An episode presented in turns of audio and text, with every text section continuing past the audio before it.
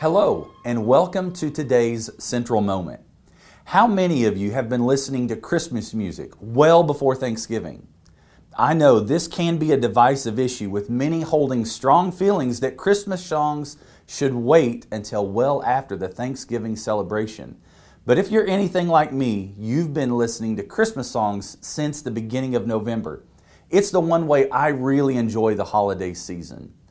Do you happen to have a playlist with your favorite songs? One that's been on my playlist for a few years now was a song I'd never heard growing up. In fact, it, was, it wasn't until I was well into adulthood that I heard the Christmas song Good King Wenceslas. The young king was the Duke of Bohemia. That's the current western portion of the Czech Republic. As a child, his father and grandfather had turned from paganism and converted to Christianity. However, at 13, his father died, and his devout pagan mother assumed the regency of Bohemia on his behalf. And her reign was so cruel that when he finally took the throne at 18, he had his mother expelled from the kingdom. From then on, he sought to rule his people with mercy and justice as a Christ following king. He soon became known for his incredible acts of kindness and generosity, giving alms to widows, orphans, those in prison, those afflicted with all sorts of troubles. Unfortunately, his rule came to a tragic end when he was assassinated at the age of 28 by the hand of his brother on orders from his mother. From the time of his death, Wenceslas was viewed as a martyr and venerated as a saint. Thus, the song regarding the good king. The first stanza notes the king who, with attentive eyes, watches a poor man collecting wood on a cold winter's night. The Feast of St. Stephen's is celebrated on December 26th each year. Upon discovering the location of the poor man's home, he directs his young page to gather meat, drink, and firewood that they will personally deliver to his house. While journeying through the cold winter weather, the young page almost gives up, but the king tells him to walk directly behind him. And miraculously, the servant can feel the saint's warmth as he, as he walks in his footprints. The carol concludes with a call to all Christians to bless the poor, and in doing so, will find a blessing themselves. Now, Proverbs 19:17 states this principle this way: Whoever is generous to the poor lends to the Lord, and he will repay him for his deeds. We often think of the Christmas season as a time for doing good.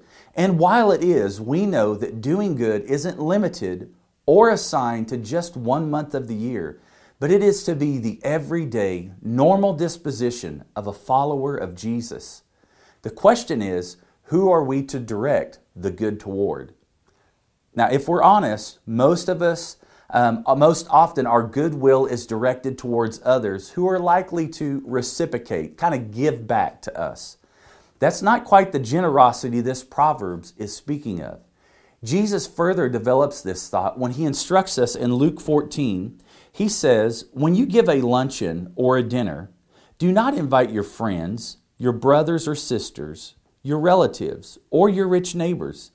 If you do, they may invite you back, and so you will be repaid.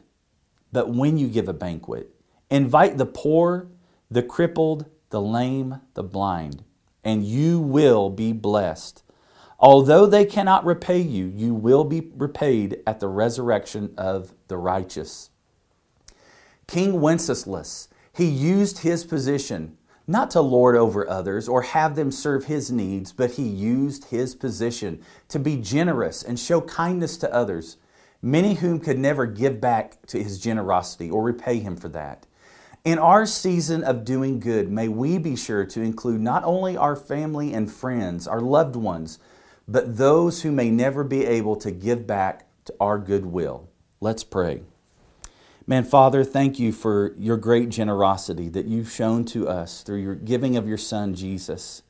Thank you, God, that you so freely gave to us. And Lord, we could never give back. We could never repay, Lord, this generosity that you've, that you've displayed to us, that you've shown to us. But Lord, it is our heart's desire. It is our heart's um, will, God, to, to give to others, to show to others the great amount of generosity and love and concern that you've shown to us.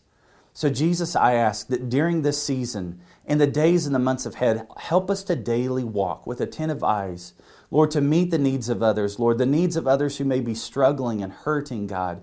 Help us to see them and to give um, out of a generous heart our time, our energy, um, ourselves, Lord, to blessing them. We love you, Jesus, and we pray all these things in your name. Amen.